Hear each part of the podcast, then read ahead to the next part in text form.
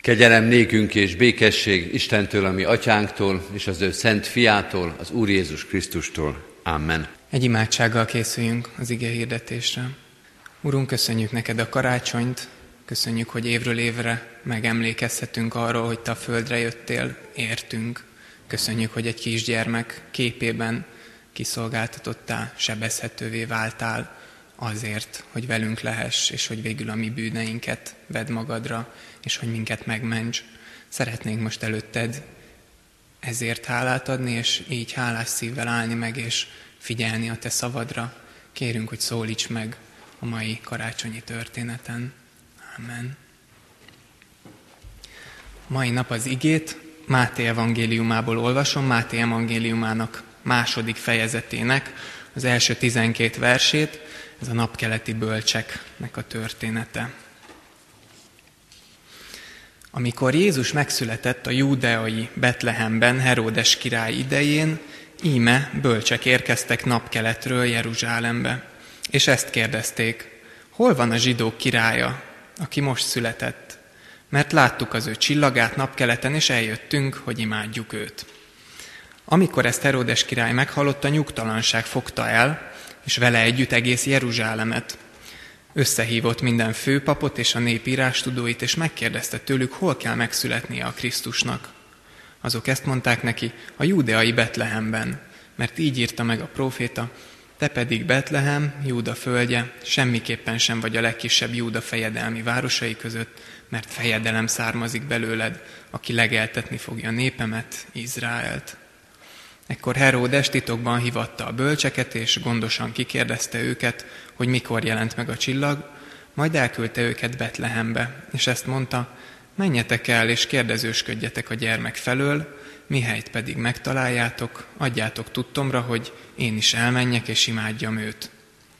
Miután meghallgatták a királyt, elindultak, és íme a csillag, amelyet láttak napkeleten, előttük ment mindaddig, amíg odaérve meg nem állt a hely fölött, ahol a gyermek volt. Amikor ezt látták, igen nagy volt az örömük. Bementek a házba, meglátták a gyermeket anyjával, Máriával, és leborulva imádták őt. Kinyitották kincses ládáikat, és ajándékokat adtak neki, aranyat, tömjént és mírhát. Mivel azonban kijelentést kaptak álomban, hogy ne menjenek vissza Heródeshez, más úton tértek vissza a hazájukba. Amen. A jól ismert történeteknek az a hátránya, hogy annyit ismételgetjük, annyit halljuk őket, hogy már nem is tudunk rá odafigyelni, és sokszor így elvész a történetnek az újszerűsége, vagy akár az az üzenet is, amit hordoz. A napkeleti bölcsek története azt hiszem, hogy egy tipikusan ilyen történet, valamennyien még talán, ha gyülekezetbe se járunk, ismerjük ezt a történetet, hiszen ott van a mesékben, a népmesékben, évről évre látunk betlehemeket az iskolákban, a gyülekezetekben, vagy a főtereken, és újra és újra előadják nekünk ezt a történetet. De erre is épp úgy igaz, hogy ugyanakkor pont azért, mert olyan sokszor hallottuk, olyan könnyen elvész ennek a történetnek egyébként a nagyon meglepő volta és az üzenet. Én azt szeretném, hogyha mai napon egy kicsit ilyen újszerűen tudnánk megnézni ezt a történetet, és megkérdezni, hogy mit is üzen nekünk. Előjáróban egy néhány megjegyzést hadd tegyek a történethez. Az egyik az az, hogy ahogy olvastuk is a Bibliában, napkeleti bölcsekről van szó. Nem tudjuk pontosan, hogy kik voltak, valószínűleg Babilóniából, egy távoli vidékről, országból, egy pogány kultúrából érkezett udvari csillagászok, csillagjósok, álomfejtők, varázslók lehettek. Az eredeti görög szó az a mágusz, egy kis kihallással kijön belőle, hogy mágus, tehát a szöveg mágusoknak nevezik őket. És általában a Betlehemben ugye három király jön el, még nevük is van, ezek mind később kapcsolódtak. Később mondta valaki a századok során, hogy ők királyok voltak, hárman voltak, lehet, hogy egy ilyen előadás során nem tudtak milyen számot választani, és hárman voltak, majd végül a nevek is úgy ragadtak rá, de fontos tudni, hogy a Biblia az mágusokról beszél, valószínűleg Babilóniából érkeztek csillagjósok. A másik ilyen dolog az pedig az, hogy sokszor látjuk a betlehemesekben is egymás mellett a pásztorokat és a bölcseket. A Biblia alapján ez valószínűleg két külön történet. A pásztorok Jézus születésekor voltak ott, érkeztek meg. Ezek a bölcsek viszont a csillagot látták, amikor Jézus megszületett, és Babilónia legalább ezer kilométerre van. Tehát valószínűleg ők nem a születésre értek ide, hanem kicsivel később. És ezt erősíti meg az is, hogy Heródes király, mint olvassuk majd később féltékenységből, ugye megöletett Betlehemben minden két évesnél fiatalabb gyermeket. Miért két évesnél fiatalabbat? Azért, mert valószínűleg a bölcsek tényleg csak később jöttek, akár Jézus születése után két évvel is. És az a meglepő dolog, ami ebben a történetben olyan könnyen elsikkad, hogy mit kerestek itt ezek a bölcsek. Babilóniából egy egyébként nagyobb birodalomból magasrangú királyi tisztviselők eljönnek Betlehembe, egy poros kis izraeli városkába, falucskába, hogy leboruljanak egy teljesen idegen zsidó gyermek előtt. Ezek az emberek hajlandóak voltak ezer kilométert megtenni azért, hogy eljöjjenek és ajándékot hozzanak egy gyermek előtt. Ez olyan megdöbbentő ez a történet. Ez körülbelül olyan, mint hogyha ide jönne hozzánk az amerikai Egyesült Államok elnöke, és akkor kezet fogna velünk, és gratulálna, esetleg hozna valami ajándékot. Ez egyáltalán nem szokványos. Az a történet, az a dolog, amiről ez a történet beszél, ez borzasztó meglepő. Mit kerestek itt ezek a bölcsek? Miért jöttek el? Ezen könnyen átsiklunk, mert annyiszor láttuk, annyiszor hallottuk, hallottuk, de gondoljunk bele, mit jelent ez? És azt gondolom, hogy ennek a történetnek ennek két üzenete van ma számunkra, ezért döntött úgy, hogy Máté is felveszi az evangéliumába, és ezt szeretném elmondani. Az első üzenet az másokról szól, a második üzenet pedig rólunk szól. Az első üzenet másokról szól, és arról szól, hogy hogyan is lehet Istenhez jönni. Érdekes ez a történet, pogány emberek a világ másik feléről biztosan nem hallottak Jézusról, biztosan nem hallottak a Bibliáról, biztosan nem hallottak az Ószövetség Istenéről, és mégis eljöttek. Ez számunkra megdöbbentő lehet. És azt gondolom, hogy Istennek az az üzenete ezzel, hogy hozzá nagyon sokféle képpen lehet jönni. És mielőtt félreértenénk ezt a mondatot, biztosan nem jelenti ez azt, hogy akkor nekünk is a csillagjóslásokba kell fordulnunk, vagy a, a csillagfejtésekből abba kell keresnünk a sorsunkat, vagy abba kell keresnünk az üdvösségünket, mert az Ószövetség is világos, több helyen is írja, hogyha a szemedet az égre emeled, és látod a napot, a holdat, a csillagokat, akkor ne tántorodj meg, és ne borulj le előttük, ne tiszteld azokat, vagy a pogányok szokását ne tanuljátok el, és az égi jelektől ne rettegjetek, mert ezt a pogányok teszik. De Pálapostól az új szövetségben is beszél arról, hogy, hogy, hogy te, hogyha már megismertétek Istent, akkor miért térnétek vissza újra a szegény elemekhez? Aggódva, aggódva figyeltek a napokra, hónapokra, évszakokra és esztendőkre, mintha attól függene a sorsotok. Tehát egyszer nagyon világosan a Biblia leszögezi, hogy Istent Jézus Krisztuson és a Biblián keresztül lehet megismernünk és nem a csillagokhoz kell fordulnunk üdvösségért, hogy mi történik velünk holnap biztonságért. De ugyanakkor ez a történet azt mutatja meg, hogy Isten mégis minden eszközzel, bármilyen úton és módon hívhat embereket magához. Ezek az emberek távolról jöttek, csillagokon keresztül. Ő, ők azt ismerték. Isten a Biblián keresztül nem szólhatott hozzájuk, mert azt nem ismerték. De a csillagokon keresztül hívta őket. Van Jézusnak egy mondása, amikor kérdezik tőle a tanítványok, hogy Uram, találtunk egy embert, aki ördögöt űzött a te nevedben, és eltiltottuk. És Jézus azt, mond, azt mondja, hogy, hogy ne tegyétek, mert aki nincs ellenem, az velem van. Vagyis azt mondja, hogy ne legyetek ennyire kizáróak, kizárólagosak, mert higgyétek el, hogy nekem van hatalmam arra, hogy minden úton és módon embereket magamhoz hívjak. Ugyanakkor viszont az is világos a történetből, és azt hiszem, hogy legalább ez is ennyire hangsúlyos, hogy, hogy ezek a bölcsek a csillaggal önmagában nem találták meg Jézust. Hogy a csillag elindította őket egy úton, és biztos volt egy őszinte vágy a szívükbe, hogy Isten meg, megtalálják, de hová jutnak csak a csillaggal?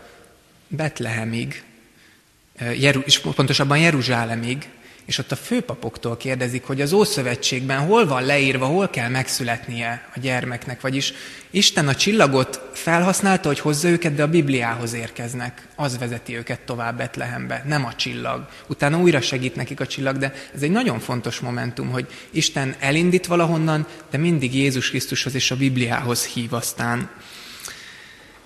És ez a másik üzenetre most már az áttérés. Az első ez volt, hogy, hogy Istennek minden módon van hatalma arra, hogy másokat hozzáhívjon, és mi se legyünk ebben ítélkezőek vagy kizárólagosak, hagyjuk meg neki ezt a szabadságot. De a második üzenet az pedig hozzánk szól, és rólunk szól, Mert hogy Jézusnak van egy másik mondása, szintén az evangéliumokban, amikor azt mondja, hogy aki nincs velem, az ellenem van. És amikor ezt a két mondást együtt olvasjuk, hogy egyszer azt mondja, aki nincs ellenem, az velem van. Majd utána azt olvasjuk, hogy aki nincs velem, az ellenem van. Akkor így nem tudjuk, hogy mi, mi történik, hogy most ellent mond Jézus magának, és azt hiszem, hogy az a feloldás ennek a két mondásnak, hogy amikor azt mondja Jézus, hogy aki nincs ellenem, az velem van, akkor ezt másokról mondja. Azt mondja, hogy ne ítéld meg őket, nekem van hatalmam arra, hogy, hogy róluk gondoskodjak. Viszont a másik, az hozzánk szól. Amikor valaki azt kérdezi tőle, hogy akkor most, most kell nekem követnem téged, akkor Jézus azt mondja, hogy aki nincs velem, az ellenem van. Vagyis másokra azt mondja, hogy rendben, légy megengedő, és ide lehet sorolni sok mindent hozzám is, nagyon sokszor jönnek és kérdezik, hogy, hogy mi történik azokkal az emberekkel, akik sose hallottak Jézusról, mert egy, egy távoli vidéken élnek, mert, mert ott nem hallottak a kereszténységről, mert más vallásúak, mert korán meghaltak, mert fogyatékosok, mert Jézus előtt éltek, és ezekre mind azt mondja, hogy aki nincs ellenem, az velem van, vagyis bízzuk őket oda Isten kegyelmére, és higgyük el, hogy Istennek van gondja rájuk. De amikor azt kérdezzük, hogy vajon nekem kiben kell hinnem, és mit kell tennem, akkor Jézus nagyon egyértelműen azt mondja, hogy aki nincs velem, az ellenem van. Akkor azt mondja Jézus, hogy én vagyok az út, az igazság és az élet, az egyetlen út. Rajtam kívül senki sem mehet Istenhez, csak, csak, csak én általam. Amikor hozzánk szól Jézus, akkor nagyon-nagyon egyértelműen mondja, hogy kövess engem. És azt hiszem, hogy ez a történet másik üzenete, mert olyan nagy ez az ellentét, hogy itt vannak ezek a bölcsek, távolról érkeznek, nem is ismerik a Bibliát, és őszintén keresik Isten. És itt van a másik oldalon Heródes és a főpapok, akik benne élnek a kultúrában, ők a vallásosak, a kiválasztottak, ismerik a Bibliát, minden ott van előttük, és ők nem keresik, és őket nem érdekli. Ott van mellettük a megváltó, egy, egy néhány kilométerre Betlehemben, és nem érdekli őket. És azt hiszem, hogy ez legalább ilyen éles ez az üzenet ma nekünk is, akik Magyarországon, Európában élünk, a keresztjén Európában. Tudjuk, hogy sokszor csak névleg az, de mégiscsak ez egy keresztjén ország, benne van az alkotmányunkban is, és annyira megdöbbentő, hogy a, a világ számos más pontján, Afrikában, Dél-Koreában, Kínában, a keresztjének száma rohamosan növekszik, az elmúlt években is folyamatosan növekszik, és emberek az életük kockáztatásával vállalják a hitüket, sokszor meghalnak érte, és, és imádkoznak, és eljárnak gyülekezetbe, és olvassák a Bibliát, pedig tudják, hogy emiatt gúnyolják, kiközösítik, akár börtönbe is vetik, vagy akár ki is végzik őket, és mi pedig itt vagyunk sokszor Európában, Magyarországon, és nem követjük Jézust. Itt van mellettünk Betle, itt, itt van Jézus a szemünk előtt, van szabadságunk rá, hogy higgyünk benne, hogy kövessük őt, és nem tesszük. Jézus mondja nekünk, hogy aki nincs velem, az ellenem van. Ébredjünk fel, menjünk oda hozzá, és térjünk meg. Mit jelent ez, hogyan lehet ezt megtenni? A megtérés nagyon egyszerű. Jézus azt várja valamennyiünktől, hogy legyen bűnbánatunk, vagyis ismerjük be azt, hogy igen, Isten nélkül elveszünk, mert valamennyiünknek vannak bűneink, követünk el nap mint nap, és nem tudjuk őket jóvá tenni. Még ha igyekszünk is, akkor sem tudjuk meg nem történté tenni a bűneinket. Majd ezután azt várja, hogy menjünk oda hozzá, és kérjünk tőle kegyelmet. Ő azért jött, azért adta az életét a kereszten, hogy a mi bűneinket meghalljuk, meghalljon. Hogyha mi megbánjuk a bűneinket, és oda megyünk hozzá, és azt kérjük, hogy, hogy Uram, bocsáss meg, és fogadj el engem, akkor ő ezt megteszi. Jézus ezért jött.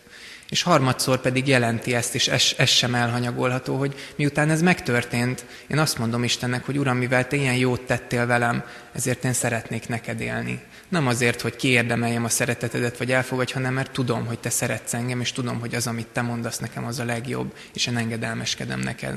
A szeretetben, abban, hogy, hogy a Bibliát olvasom, abban, hogy másoknak is elmondom az evangéliumot. Gondoljuk ezt végig, hogy a világ sok táján növekszik a kereszténység, ezek a bölcsek eljöttek, és, és vajon mi megtesszük azt, amire Jézus hív minket, nem csak azt, hogy eljövünk templomba, vagy nem csak azt, hogy reformátusok vagyunk, hanem azt, hogy valóban életünk minden napján követjük-e őt, szerinte való módon élünk. Ez a két üzenete van ma számunkra ennek a történetnek, az egyik másokról, merjük őket odabízni Isten kegyelmére, és higgyük, hogy eljön, de ugyanakkor ez nem jelent nekünk feloldást az alól, hogy hirdessük Jézust, mondjuk, és mi magunk is éljük azt, amire hív. Amen. Urunk, köszönjük neked, hogy megszülettél és eljöttél, és köszönjük neked azt a nagy áldozatot, amit értünk vállaltál a kereszten, hogy a bűneinkért adtad az életedet. Urunk, olyan megdöbbentő, hogy milyen sokszor tényleg hitetlenség, lustaság van bennünk, nem akarunk téged követni, és észre sem vesszük azt a nagy lehetőséget, amit te nap mint nap adsz itt nekünk Magyarországon, most is. Bocsásd meg nekünk, Urunk, hogy, hogy nem élünk ezzel, hogy ünnepelhetünk téged, hogy szabadon imádhatunk téged, hogy megváltozhat az életünk a te szeretetedben, és mi mégsem élünk vele. Bocsásd meg ezt nekünk, és kérünk, hogy, hogy ébreszt fel a szívünket ezen a történeten keresztül is, a te szent lelked által. Ébreszt fel a szívünket, hogy akarjunk téged követni.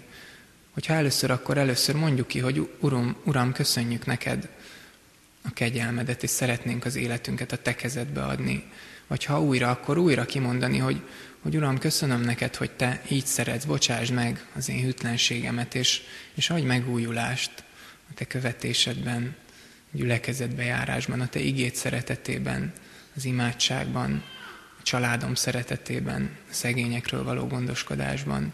Könyörgünk, Urunk, a Te megújító kegyelmedért, kérünk, hogy te ezt a mostani karácsonyt, a ma estét is, valóban ne csak egy üres, sokszor ismételt történetté, dologgá, hanem nagyon is valóságossá a Te jelenléted által, amely minket is átformál. Amen. Mondjuk el együtt a Jézustól tanult imádságot.